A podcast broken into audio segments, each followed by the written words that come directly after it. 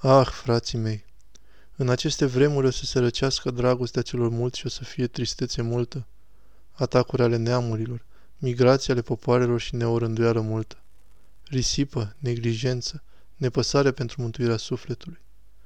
Aproape toți oamenii o să fie gata să alerge pe la mese, la dansuri, la distracții, o să alerge să se desfăteze de bunurile pământești.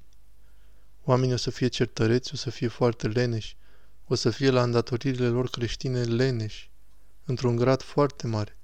O să fie dispuși să o sândească pe ceilalți oameni.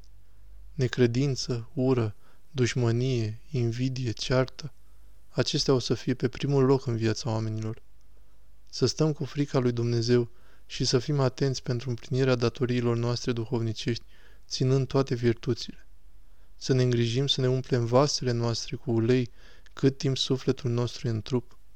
Trebuie să lumineze făclia noastră, trebuie să fie aprinsă toată viața noastră, să fie aprinsă înainte ca să se închidă ochii noștri. În continuu să fie aprinsă făclia noastră. Vasele sunt puterile sufletului care primesc virtuțile.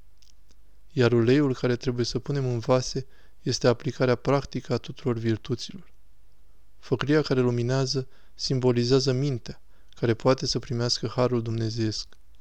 Sufletul care o să devină purtător de lumină o să intre dinpreună cu Isus Hristos în împărăția cerurilor. Repet asta. Sufletul care o să aibă făclia aprinsă, ca cele cinci fecioare, o să intre dinpreună cu Isus Hristos în împărăția cerurilor. Doamne, iartă-mă pentru toate câte am păcătuit. De asemenea, trebuie să vezi ca sfinți pe toți ceilalți și numai pe tine însuți, numai pe tine însuți, o să vezi păcătos și mai prejos de toți, indiferent dacă ceilalți oameni posibil să fie păcătoși. Nu avem noi dreptul să-i vedem ca păcătoși, nu avem dreptul să-i judecăm, nu avem dreptul să vorbim în dauna unui păcătos.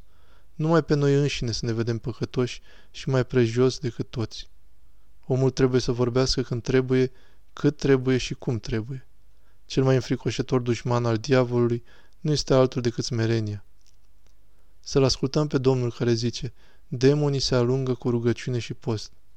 Dacă diavolul o să ne aducă gânduri nepotrivite în lucrarea duhovnicească, care se împotrivesc mântuirii noastre, trebuie să le războim pe dinăuntru, în minte, cu rugăciunea mântuitoare.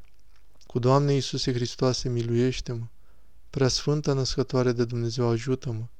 Și tot timpul sufletul nostru să înseteze după cunoașterea adevărului, să înseteze după iertarea păcatelor, să înseteze după pacea conștiinței, să înseteze după bucuria cerească. Cea mai frumoasă sete este unirea cu Hristos, să înseteze Sfânta Împărtășanie, să înseteze dobândirea virtuților, să înseteze când o să ajungă cât de repede în împărăția cerurilor, când o să se elibereze cel mai curând de deșertăciunea acestei lumi, când o să se elibereze de dureri, de necazuri, de chinuri, de răutatea care împărățește în inimile oamenilor, când o să devenim liberi, când o să ne eliberăm de patimile noastre și, într-un final, să înseteze sufletul nostru după fericirea veșnică, să înseteze după unirea noastră cu Dumnezeu, ca să trăim veșnic împreună cu Sfinții. Pentru că întreb, cât timp o să trăim aici pe pământ?